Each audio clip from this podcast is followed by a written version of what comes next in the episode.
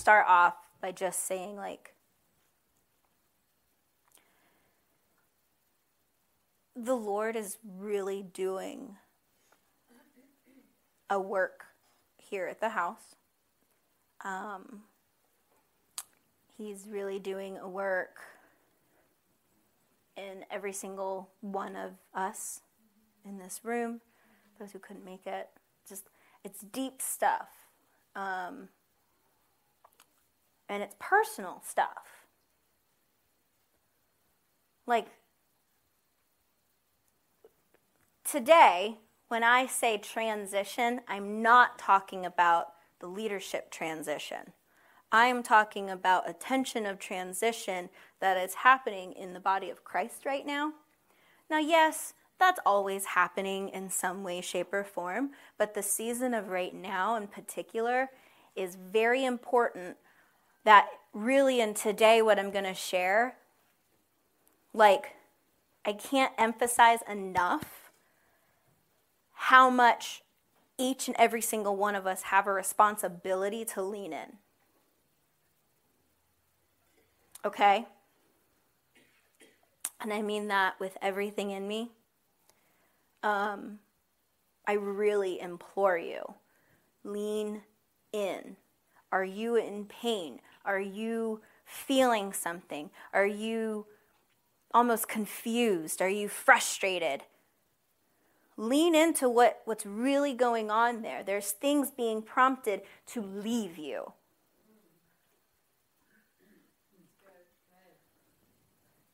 Like, I can't highlight enough.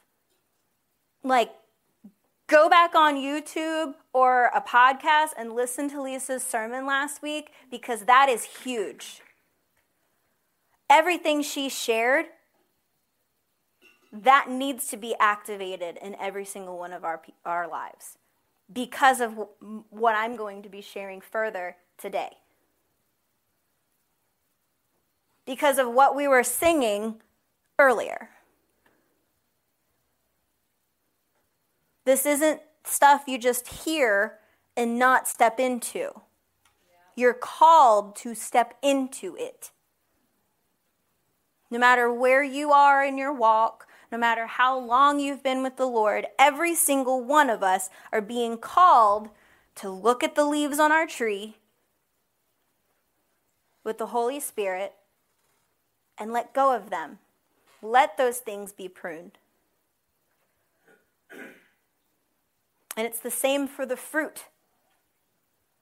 Really stopping and looking at ourselves and looking at the fruit. And in confidence in the Lord, saying, That fruit will not bear from me anymore. And being conscious in stop doing it. Sorry for the bad grammar. Conscious to stop.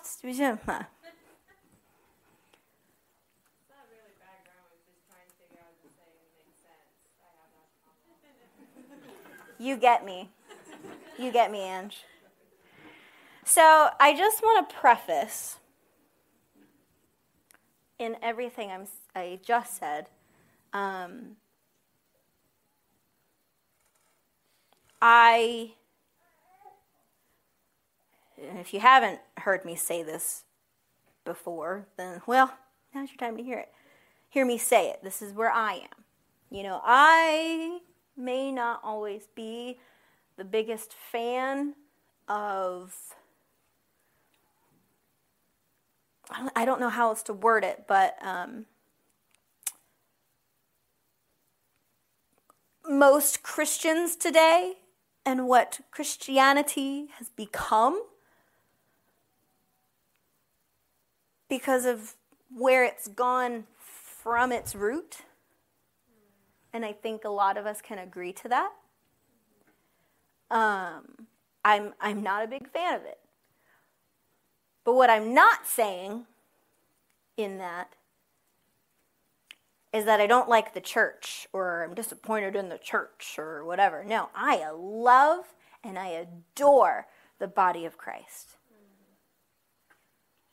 And I am so adamant on seeing the church step into her rightful position, which takes getting rid of things, getting rid of thoughts, getting rid of mentalities, getting rid of belief systems that are distracting us away from just Christ alone. That's just distracting us away from all that Christ did and God's intention and heart for the world.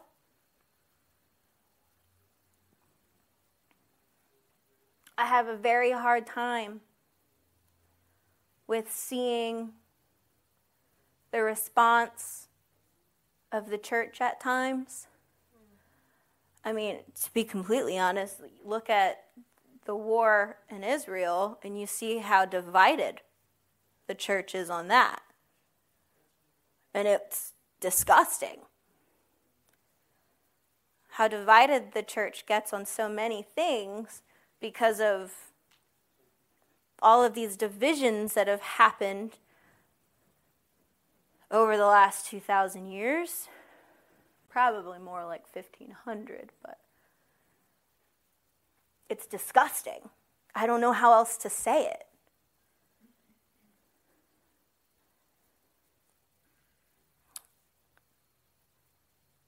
But I love the church I love the body of Christ at her core. I love participating in the continued story of redemption. Every moment of our lives, we get to participate in the continued story. We're actually a part of the whole story.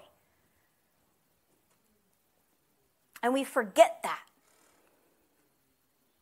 We forget that.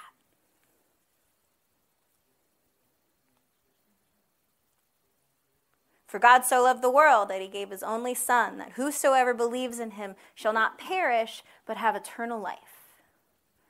You know, that's like the most Christian scripture, right? Every, even people who don't believe in God know that scripture. But there's a reason for it, because that sums it up. That's the why. and just stopping and looking at that. Whosoever believes in him shall not perish, but actually have eternal life. And so I've been thinking long and hard, especially in my own personal life, but I'm seeing it across the board too in my friends' lives, my family's lives, coworkers' lives, clients' lives celebrities' lives. Like, I don't really care what's going on, but we seem to be. Anyway. But I'm thinking long and hard about the lifelong, continual fork in the road that is constantly presented to every single one of us almost every moment of the day. And this fork in the road comes down to this one thing. Well, two things. But it comes down to, and we've talked about this in recent weeks spirit and flesh. Spirit and flesh. Like, if I could really narrow it down for you, that's what everything in your life comes down to. And we're constantly having to stop and check ourselves. Am I going to follow the spirit on this one? Am I going to follow the flesh on this one? And knowing what the difference even is. We're learning to, to follow the spirit and to get in tune with our own spirits, which takes getting ourselves healthy spirit, soul, and body. I mean, that's a part of why we see Tat the way she is because she's working on being healthy and she's taking those steps, right? So the continued fork in the road it presents itself at almost every single decision we have. Sometimes we're like, Holy Spirit doesn't care about that. I'm going to just do this. But He actually does. He actually does care about that decision. Like sometimes I stop and think, because I once had a friend who she listened to the Spirit so much, she would ask Holy Spirit, What color shirt should I wear today? But that could be really significant in someone else's life. Strange. But I've heard crazy stories of Holy Spirit telling people, I want you to wear this shirt today. Because someone cried out, I'll believe in you if a person in a five colored plaid shirt comes up to me and high fives me for no reason. I'll believe in you. I've heard those stories. So even down to, well, Holy Spirit, what color shirt should I wear? That's not something you have to ask every day, but I'm asking you to open your mind to the thought of what if I did begin to start asking Holy Spirit? Almost it sounds like dumb questions, but I don't think he thinks a lot of questions are dumb because if we're asking, something means something to us. Are you with me? So, jobs, marriage, self care, ministering to others, whatever it is, you name it, nothing is hidden from the question that seems to eternally sit itself in our view. What am I following today? And if everything that's been said about fruit in the Bible is true, guys, we are in a huge call to repentance.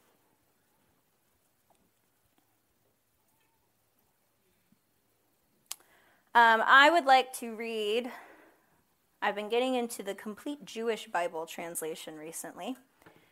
Um, although today it's going to be kind of between that version and the ESV.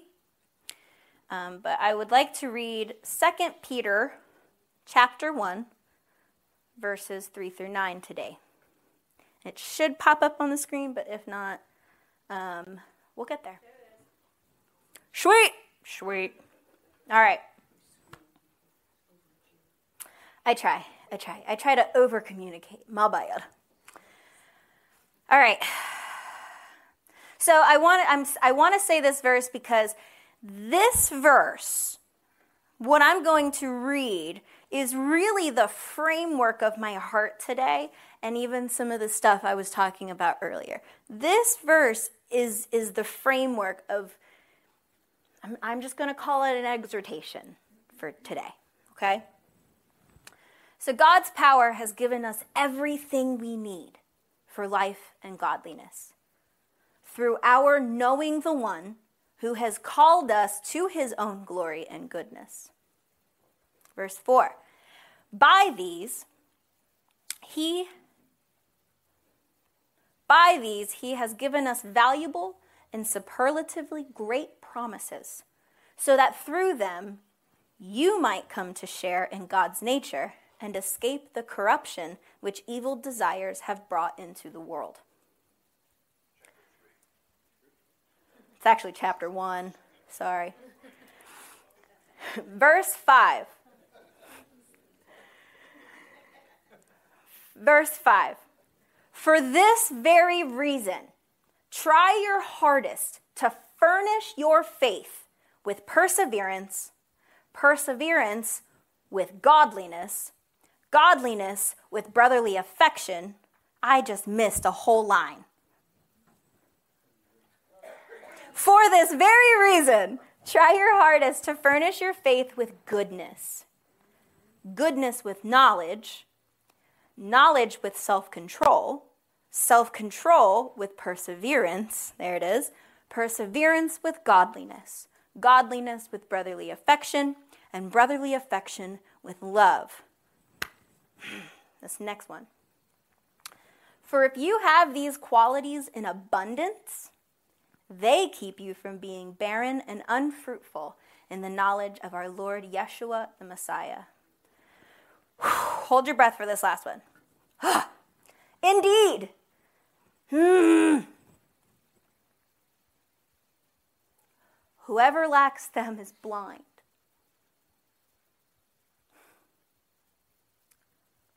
so short sighted that they forget their past sins have been washed away.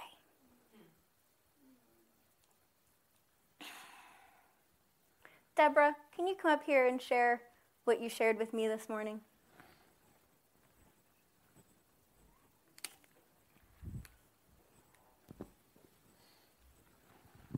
Good morning. So during the praise and worship, the song that we were singing, and then Amanda said, "Stay on that song." There was uh, the Lord started sharing with me a word for the church. He said, "Freedom is at the base of the cross." And a lot of times, as Christians, we forget to go to the cross. We need to get on our face before the Lord at the cross because that's where our freedom lies. If we're not there, the battles around us won't be fought and won because we're not at the freedom of the cross. So when we get to the freedom of the cross, we're looking at the cross, all those things around us, the Lord is fighting them for us. So when we get up, we're free because the freedom is there. I think that's what I shared. I don't know. I told her, I said, I might forget some of that, but as a body, and and he was showing me this body in particular yes. needs to get here to fight that freedom for what's out there. That's what i saw that we're fighting it here. And so as a body as a whole as a community needs to get here for the freedom that's out there. Thank you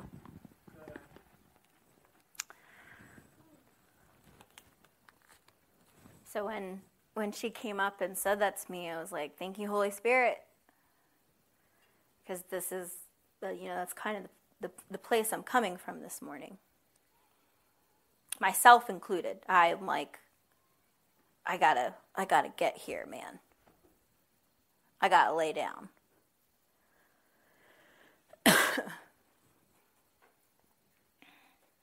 Try your very hardest to furnish your faith I just like that picture.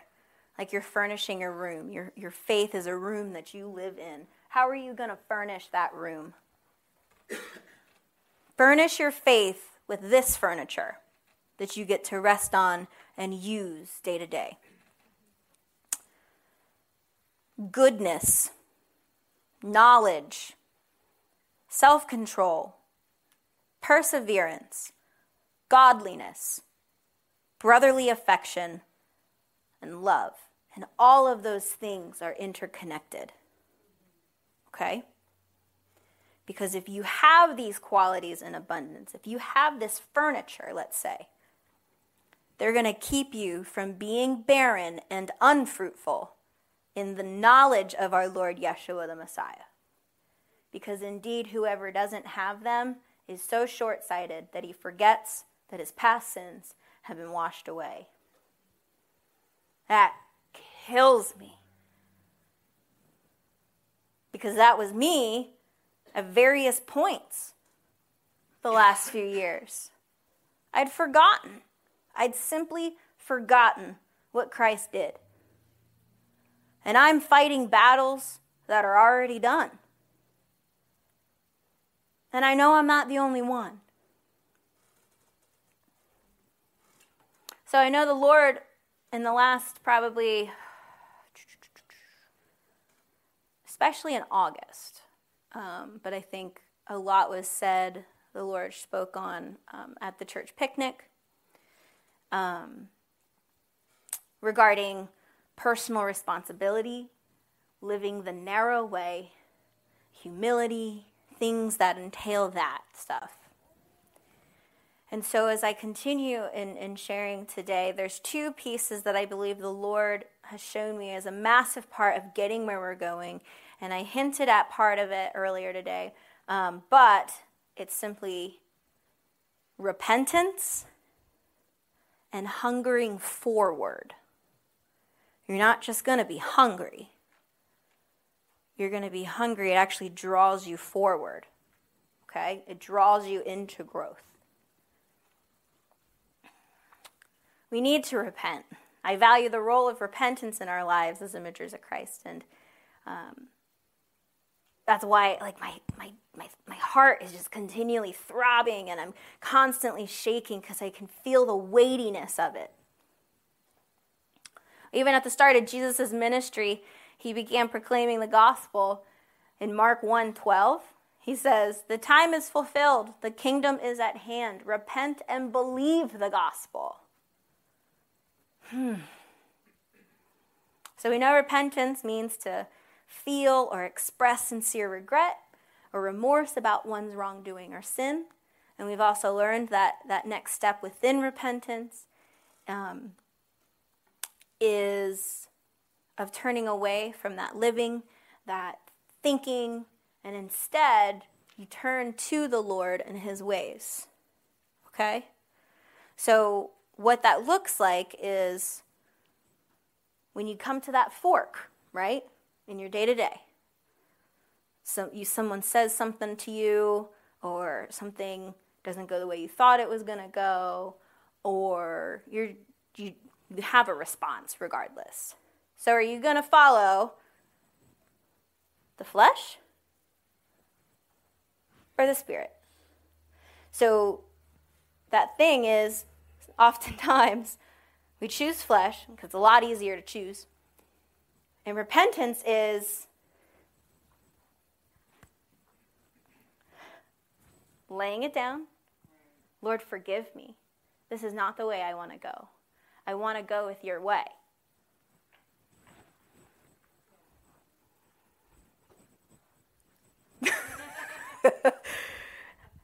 and then you just go that way.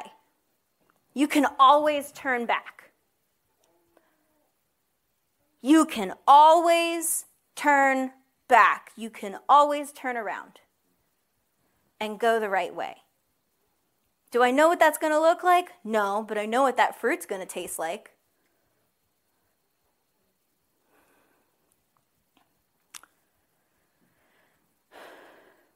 So when we turn away in the middle of repentance, you know, sometimes I guess I, I tend to be a little analytical well, it's like, okay, so then now what do I do? Like, how do I get there? How do I know what to repent for? How do I turn and how do I just go into the Lord's ways? How, how do I go in that direction? And I actually, I'd never, it's one of those things, this, this verse I'm going to say, um, it's one of those things I always kind of look, it's easy to read over in Scripture, but in Luke 3, John the Baptist, when he's calling forth repentance for the Lord is coming and, you know, he's going to do this, that, and the other, uh, John the Baptist says in Luke 3, verse 8, he says, produce fruit in keeping with repentance. Produce fruit that keeps with repentance. And so, if in repentance it's that stepping away from the flesh and you're stepping toward spiritual. You're stepping toward the Lord's ways, into the Lord's ways. What I can see producing fruit with keeping in repentance is what I was sharing earlier on start producing fruit of goodness, of knowledge, of self control, of perseverance, godliness, brotherly affection, and love. You can also look back in Galatians. It's right there. What's it going to take to produce that fruit? Well, that's a question you have to ask yourself with the Holy Spirit.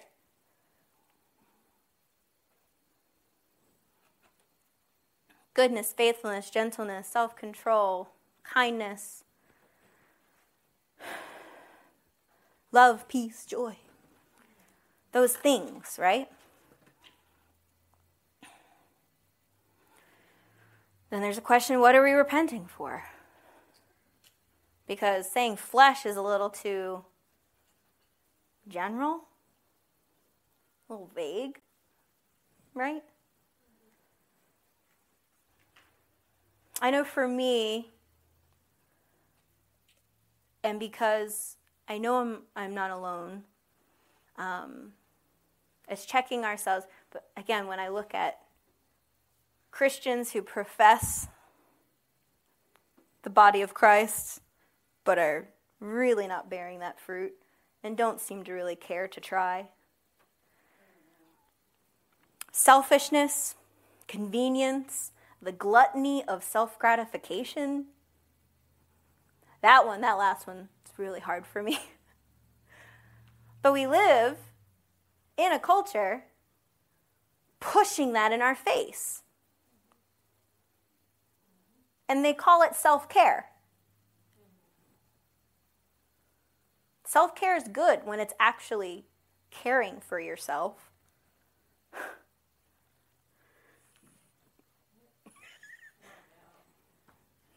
I don't know, she's laughing, which is like either really funny things are about to pop out of Lisa, or she's getting just funny visuals. Or a combination of all of it, as she says. But many of us have fallen into the trap of getting stuck in our ways. I did. Well, why couldn't, for me, why couldn't I hear the Lord? Why couldn't you know, why wasn't he coming to rescue me out of the hole that I'm in? well, funny thing is, I put myself there. I'm not going to sit here and blame the enemy for that one. That was me. I did that. Sometimes it really is the enemy, but that's going to take some real discernment and some rebuking of some spirit of stupidity in some areas. I'm just saying. Okay?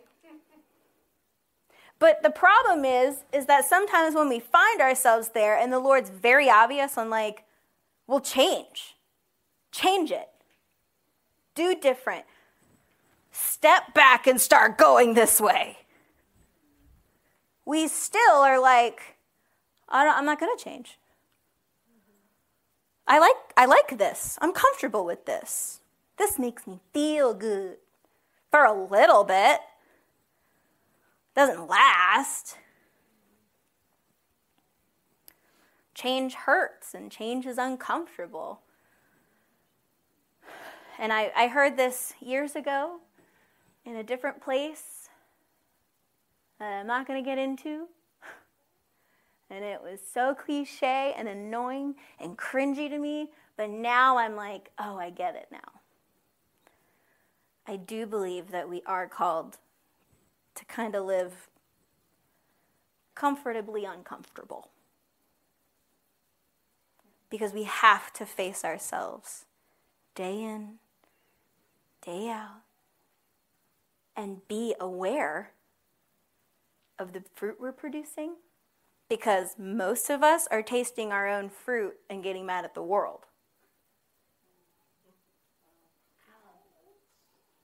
That was a freebie. I didn't write that down. Thank you, Holy Spirit. Shoo, conviction. That hurt, actually. Oh, that one hurt. So, part of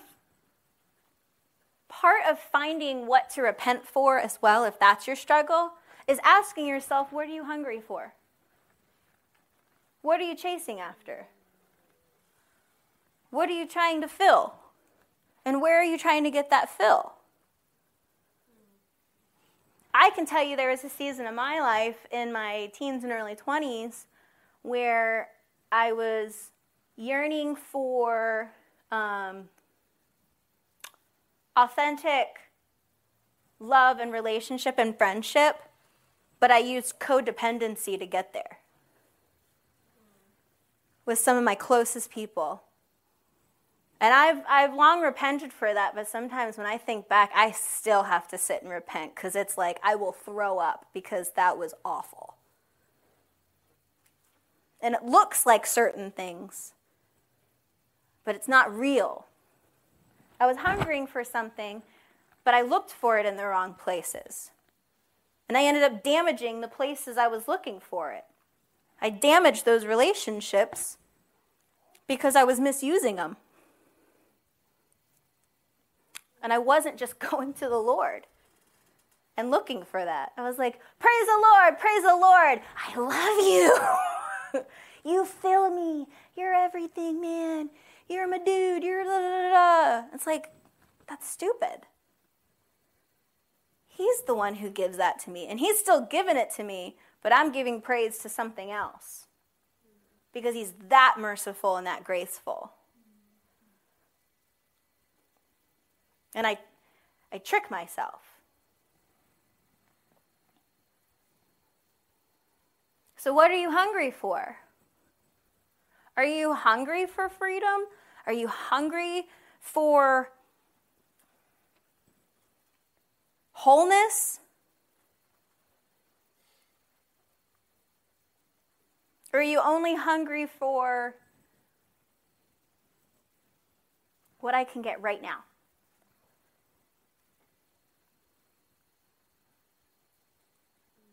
Are you hungry for long term? Or are you just trying to get by?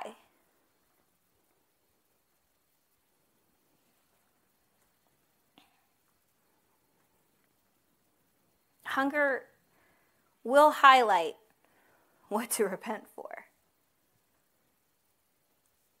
But in order to be even mindful of what we're hungry for, it does take self awareness. It does take stopping with you and Holy Spirit and saying, all right, let's check some things. It is going to take a sozo or the sozo tools. It's going to take those. What's going on, God? What do you have to say?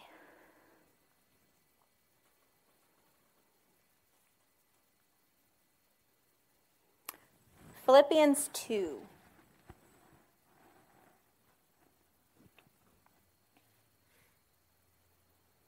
And before I go into this, when it comes to what we're hungry for, whatever we're eating fuels the fruit of our words, it fuels the fruit of our lenses, it, full, it fuels the fruit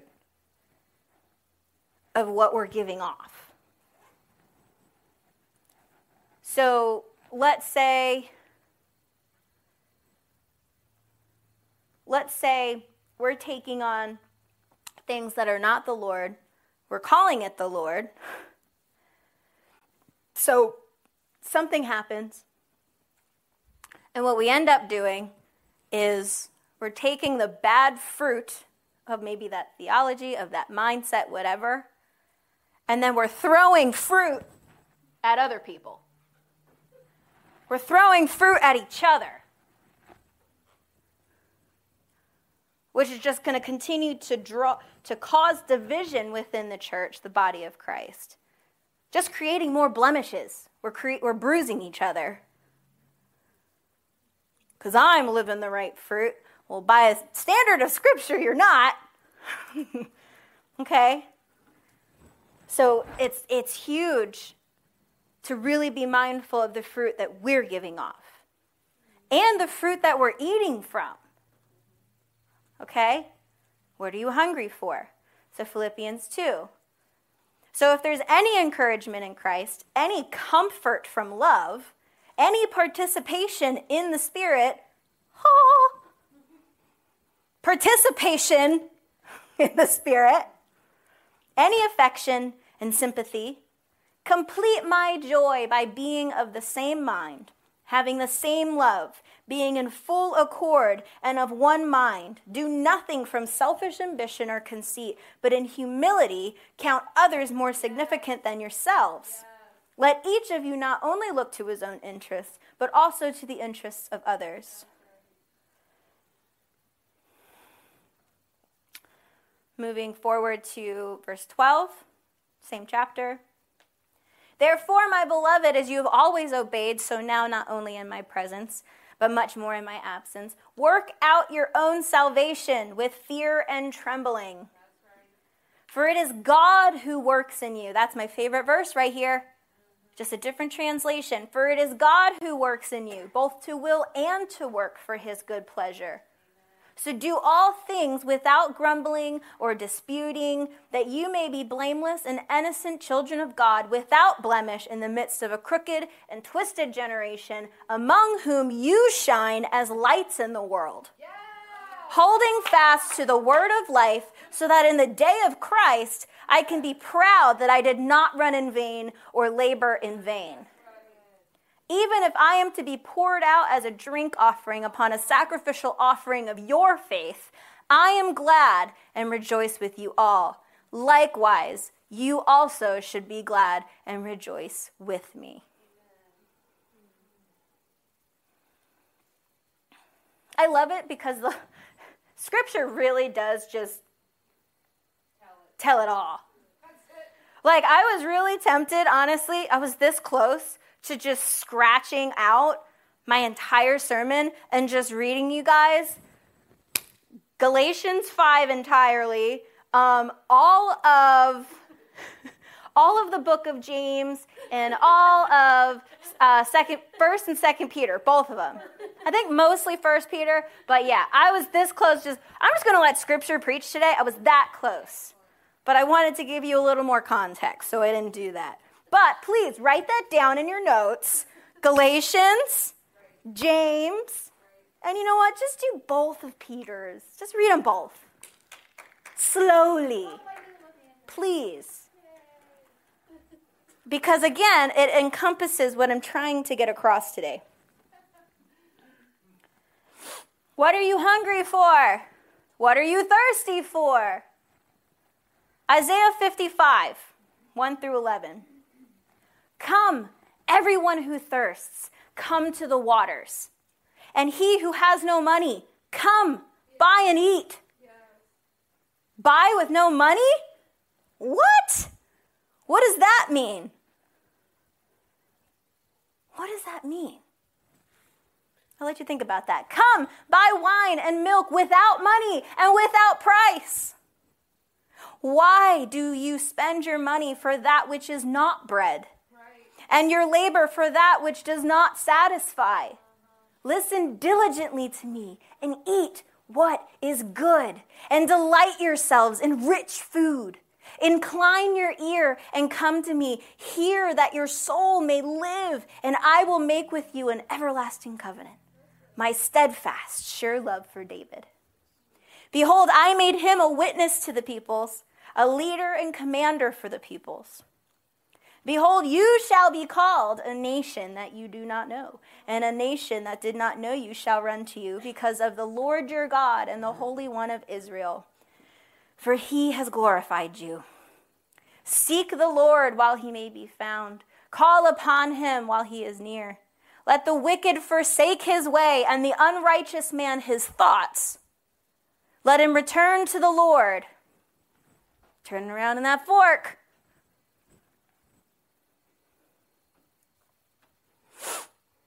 And the, um, let him return to the Lord that he may have compassion on him and to our God, for he will, abs- he will abundantly pardon. Yeah, he'll abs- absolutely. Eight, for my thoughts are not your thoughts, neither are my ways your ways, declares the Lord. For as the heavens are higher than the earth, so are my ways higher than your ways, and my thoughts than your thoughts. For as the rain and snow come down from heaven and do not return there, but water the earth, making it bring forth and sprout, giving seed to the sower and bread to the eater, so shall my word be that goes out from my mouth. It shall not return to me empty, but it shall accomplish that which I purpose, and shall succeed in the thing for which I sent it. Selah.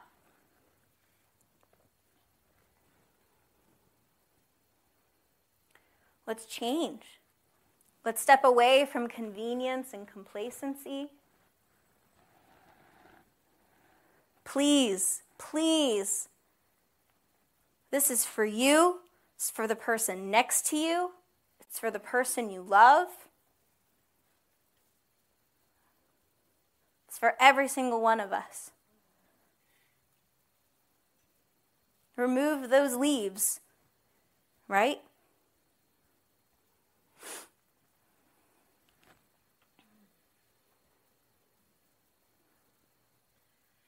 Romans 12, verse 9 through 21. Again, that call of repentance. Let love be genuine. Abhor what is evil. Hold fast to what is good. Love one another with brotherly affection. Outdo one another in showing honor. Wow. What? Know, right? If there's anything you got to outdo each other in, it's honor. Like, oh yeah, I'll one up you. You're so freaking amazing. You are. No, you are. Oh, after you, after you, after you, after you. No one's going to get anywhere. But anyway, do not be slothful in zeal, be fervent in spirit, serve the Lord. Rejoice in hope, be patient in tribulation, be constant in prayer.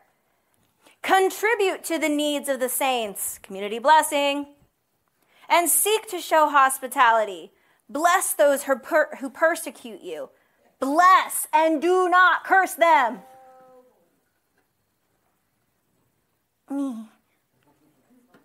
It's hard. That right there, flesh and spirit. Someone cuts you off and flips you off in traffic.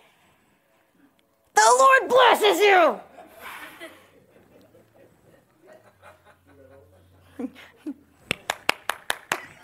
Go, James. Help him, Jesus. Woo! Bless her, bless her, bless her. Rejoice with those who rejoice and weep with those who weep. That's huge. I'll remind you of that of that word of that uh, experience I had with the Lord, where I was um, crying on my kitchen floor, and I was like, I don't even know, Lord. Um, this is when I still lived at the farmhouse, and I was living there by myself, and I'm crying, I'm weeping, and the Lord sits down next to me. I felt the the presence of, of, of Jesus right next to me, and what he he says is this sucks. He didn't say, my, my grace is sufficient, or my, my, my joy is your strength. He didn't say that. He wept right with me, and he rejoices with me. So let's do that together. Let's not try to pull someone out of a season of weeping. Weep with them. My mom used to do that, didn't you?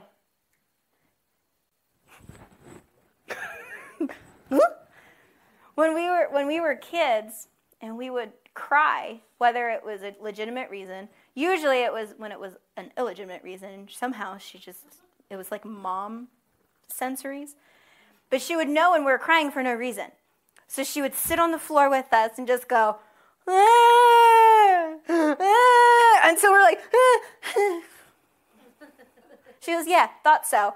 And then we were like, fine, because she called our bluff. But it's just funny. It's a funny thing. But so it is this thing of like, I'm just going to sit here with you. For her, though, it was like, really?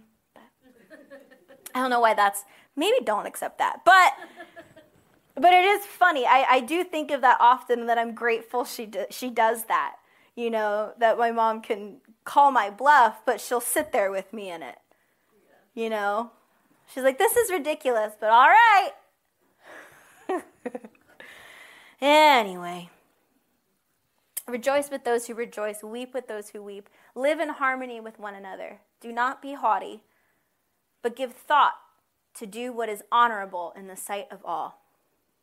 If possible, so far as it depends on you, live peaceably with all. Beloved, never avenge yourselves, but leave it to the wrath of God, for it is written, Vengeance is mine, I will repay, thus says the Lord. To the contrary, if your enemy is hungry, Feed him. Why? It's the honoring thing to do. If he's thirsty, we'll give him something to drink. For by doing so, you'll heap burning coals on his head. Do not be overcome by evil, but overcome evil with good.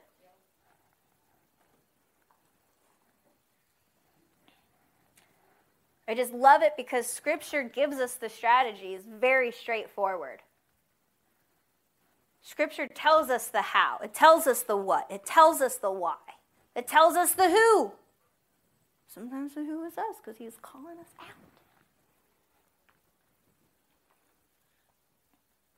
Galatians 5, uh, Pastor Robert shared this a couple of weeks ago.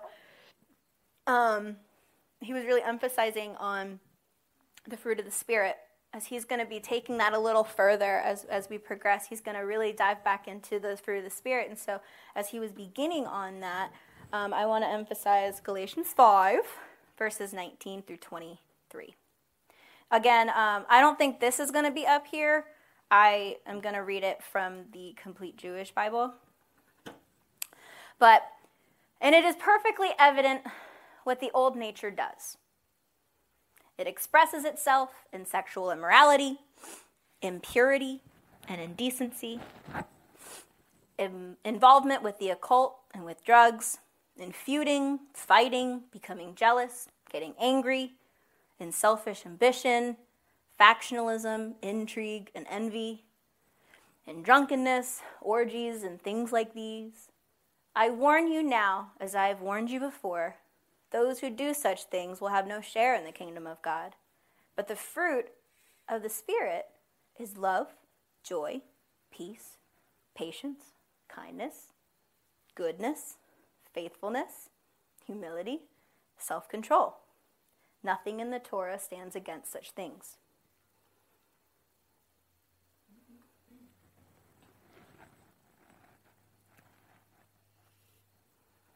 So, what's your fruit?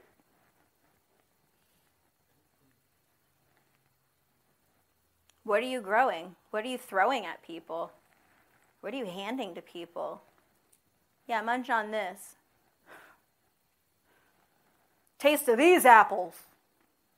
For some reason, that's what I thought. You can repent. You can turn around. And you can partner back with the way of the Spirit.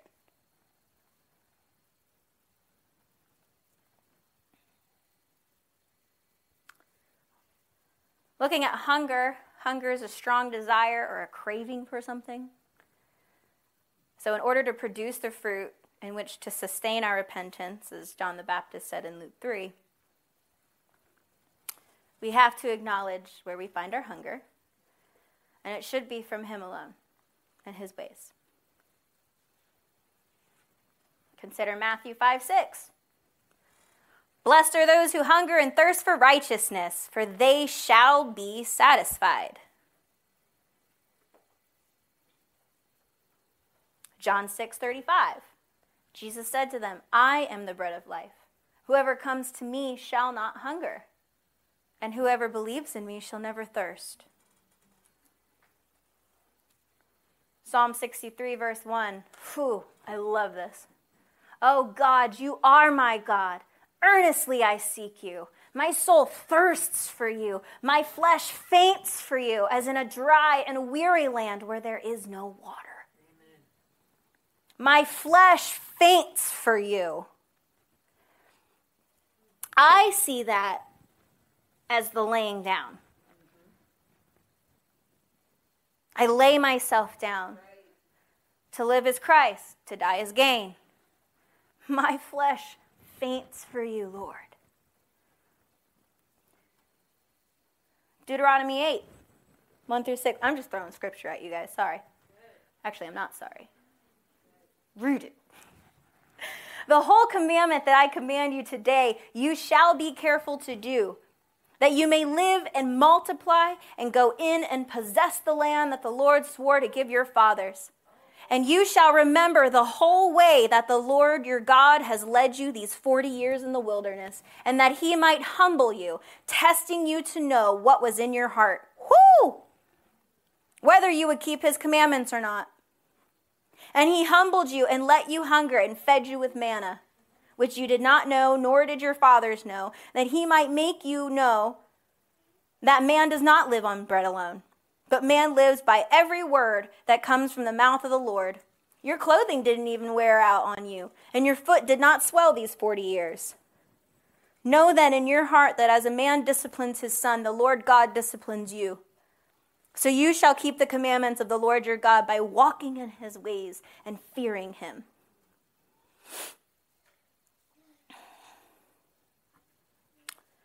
Psalm 25, 5 through 15 lead me. This is like this is like you this is a prayer.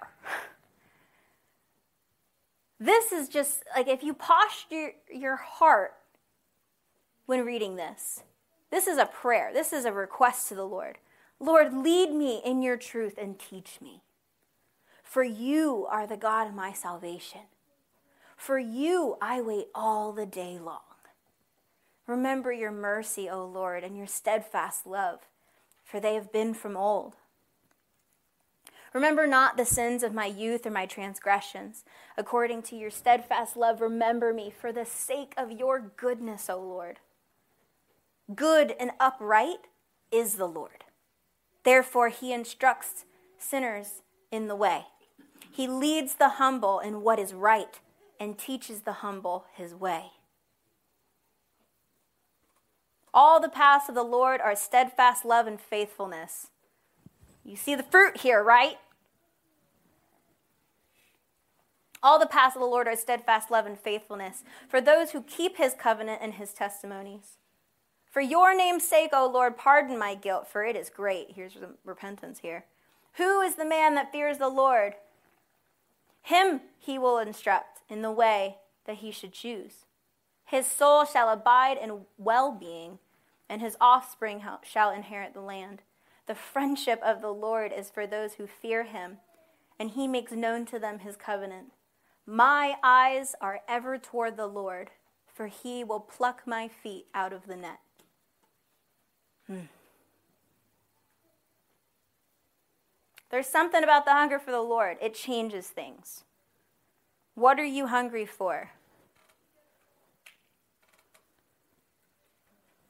Repent and hunger forward by eating of the good. Put your attention into the hunger. I don't believe that, I think hunger is one of those words where people get kind of weird about it because it has been completely misused and abused, like many concepts within faith.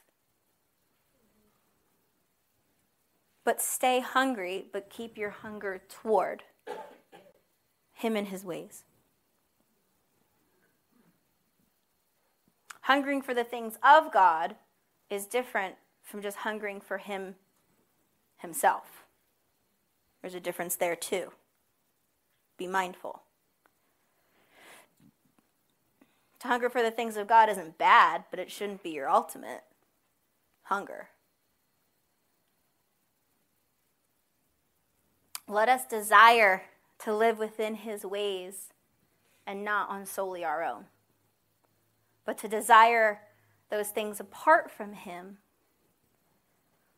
It doesn't it doesn't bring us even close to that desire to be with him, one with him, the interaction with him. So return back to our first love, guys. Repent and be hungry. The hunger is going to rekindle your flame of zeal. Your, your zeal's not gone. The fire just might be a little low. Eat of the fruit that's going to fan that flame yes. for the Lord again. Yes. This is all choices. Choices.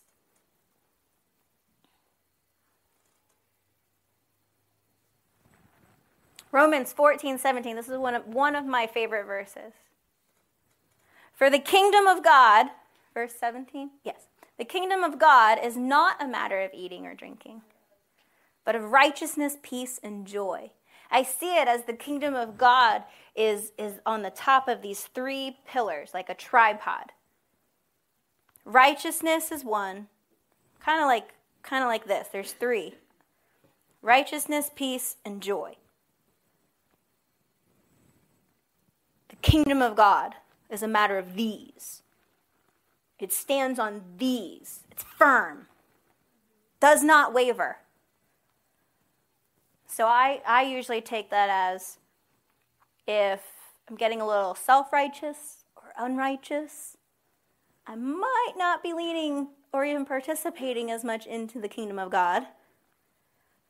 If I'm not living if I'm not choosing to live from a place of joy, joy and happiness are two different things. And if I'm not actively choosing to live from a peaceful place, it's another sign. If I don't see peace, joy, or righteousness as more fruit in my life, I'm not participating in the kingdom of God. I'm participating in this falsity the world's created.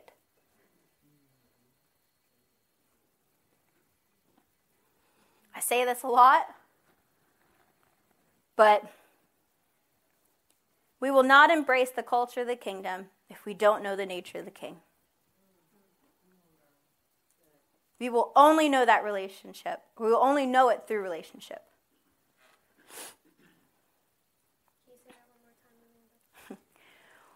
we will not embrace the culture of the kingdom if we do not know the nature of the king.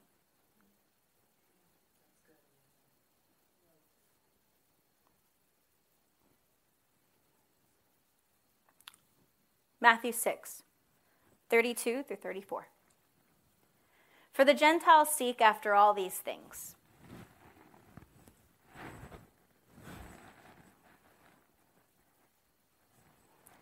And your heavenly Father knows that you need them. When you're trying to fill those needs, you might not be looking in the right place.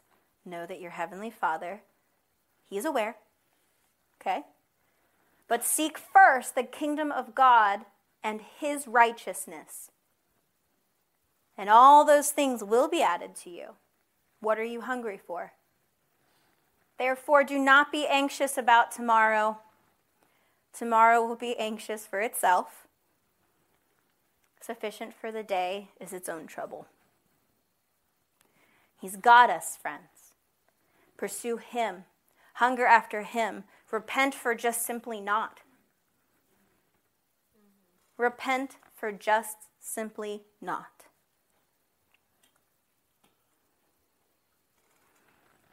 I want to read um, Galatians 5 5 through 25 out of the Complete Jewish Bible. I should have that up here. Um, and then I'm going to pray.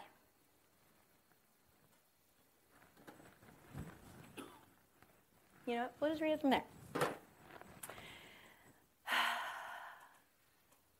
This is to encourage us.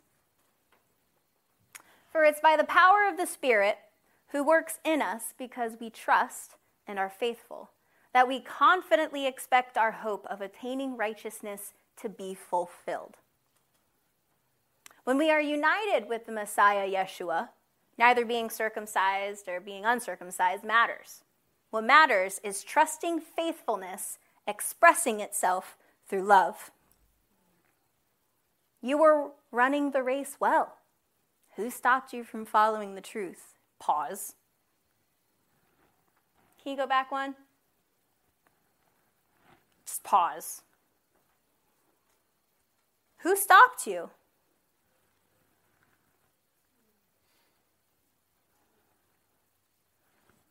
That line kills me. Verse 8. Whatever means of persuasion he used was not from the one who calls you. It takes only a little hametz to leaven the whole batch of dough. I am confident that since you are united with the Lord, you will take no other view. And I am confident that the one who has been disturbing you, whoever he may be, will have to bear his punishment. And as for me, family, if I'm still preaching that circumcision is necessary, why am I still being persecuted? If that were the case, my preaching about the execution stake would cause no offense whatsoever. I wish, okay, well, I didn't go through all that. Go to the next one. Mother, 13. No, no, other way. Other way. There we go. For brothers, you are called to be free. Only do not let that freedom become, become an excuse for allowing your old nature to have its way. Instead, serve one another in love. For the whole of the Torah is summed up in this one sentence love your neighbor as yourself. But if you go on snapping at each other and tearing each other to pieces, watch out or you will be destroyed by each other. That's not the enemy, that's each other. What I'm saying is this run your lives by the Spirit. Then you will not do what your nature wants. For the old nature wants what is contrary to the Spirit. And if the Spirit wants what is contrary to the old nature, these oppose each other so that you find yourselves unable to carry out your good intentions. Pause. Go back to 17. For the old nature wants for the old nature wants what is contrary to the spirit and the spirit wants what is contrary to the old nature. Uh-huh. These oppose each other so that you find yourselves unable to carry out your good intentions. How many of us felt we have been unable to carry out our good intentions? Verse 18.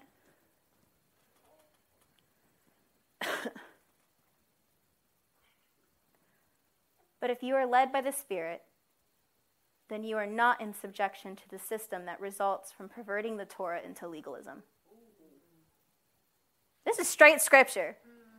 And it is perfectly evident that the old nature does. It expresses itself, as we mentioned earlier, and we'll continue. It expresses itself in sexual immorality, impurity, and indecency, involvement with the occult and with drugs and feuding, fighting, becoming jealous and getting angry, and selfish ambition, factionalism, intrigue, and envy, and drunkenness, orgies, and things like these. I warn you now, as I have warned you before, those who do such things will have no share in the kingdom of God. But the fruit of the Spirit is love, joy, peace, patience, kindness, goodness, faithfulness humility, gentleness, self control. Nothing in the Torah stands against these things. Moreover, those who belong to the Messiah Yeshua have already put their old nature to death on the stake, along with its passions and desires. Since it is through the Spirit that we have life, let it be through the Spirit that we order our lives day by day.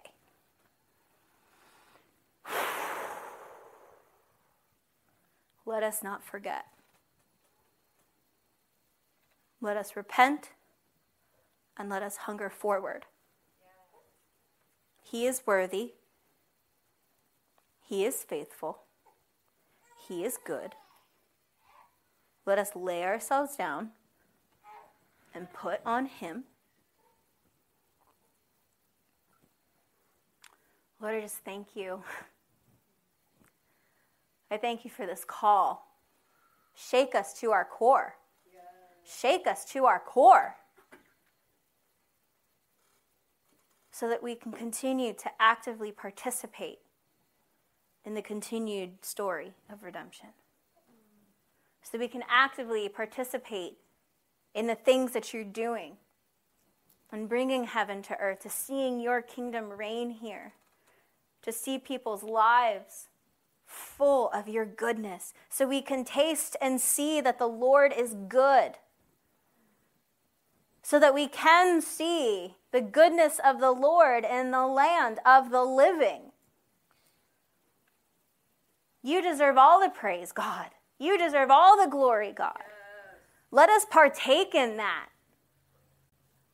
Let it not just be on a Sunday morning when we have music playing. Let it be in how we live our lives by the Spirit. It's, it's, it's further than just teach us your ways, Lord. It's further than that. We're relearning to walk. We're relearning to talk. We're relearning to pray. We're relearning to fight. We're relearning a lot. And it's beautiful. And it's beautiful, Lord. I bless this house. I bless the church, but I bless this house. I bless this family in these things.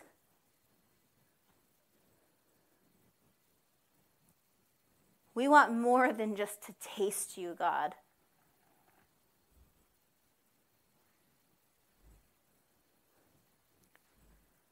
We want to eat and drink of you. We want communion to be norm, the complete norm of our lives.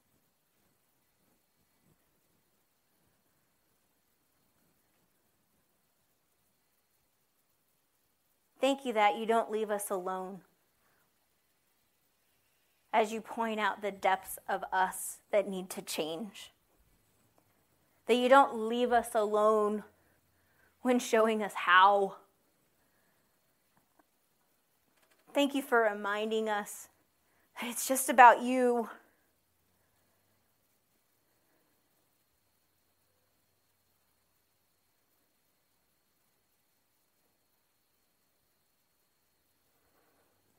Those with ears, hear. Those with eyes, see. Just, just thank you, Jesus. Praise you, Adonai. We just give you glory and let your glory be seen in and through the depths of our lives, that it rises to the surface of our lives and it, out, it, it overflows, it, it pours out, that the depths come to the surface. Push the rest out. Yes. Push, push the surface things out because it's not you. You're deep, your depth. Rise in us, rise in us, rise in us, Lord. We love you. We praise you and we glorify you, God. You are the good one. You are the holy one. You are magnificent. Oh, Jesus. Jesus. Yeshua. Yahweh. We thank you, Lord in your magnificent, wonderful, holy, holy, holy, and worthy name. Jesus. Amen. Hmm.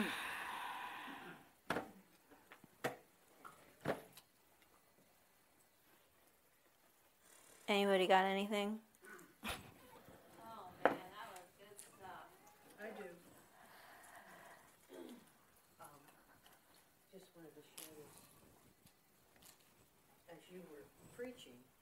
Talking about laying it at the cross and, you know, going to. Might not be on.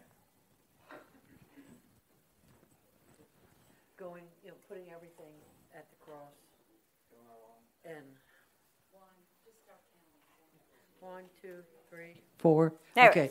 Um, I grew up in a culture where uh, that was the everyday thing. Just lay it to the cross. Put it to the cross. Put it to the cross.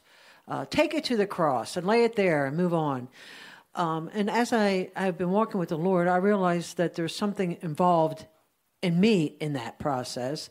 And that's where you do get all that you're looking for to be able to fight the things that um, at the cross it was the battle's over.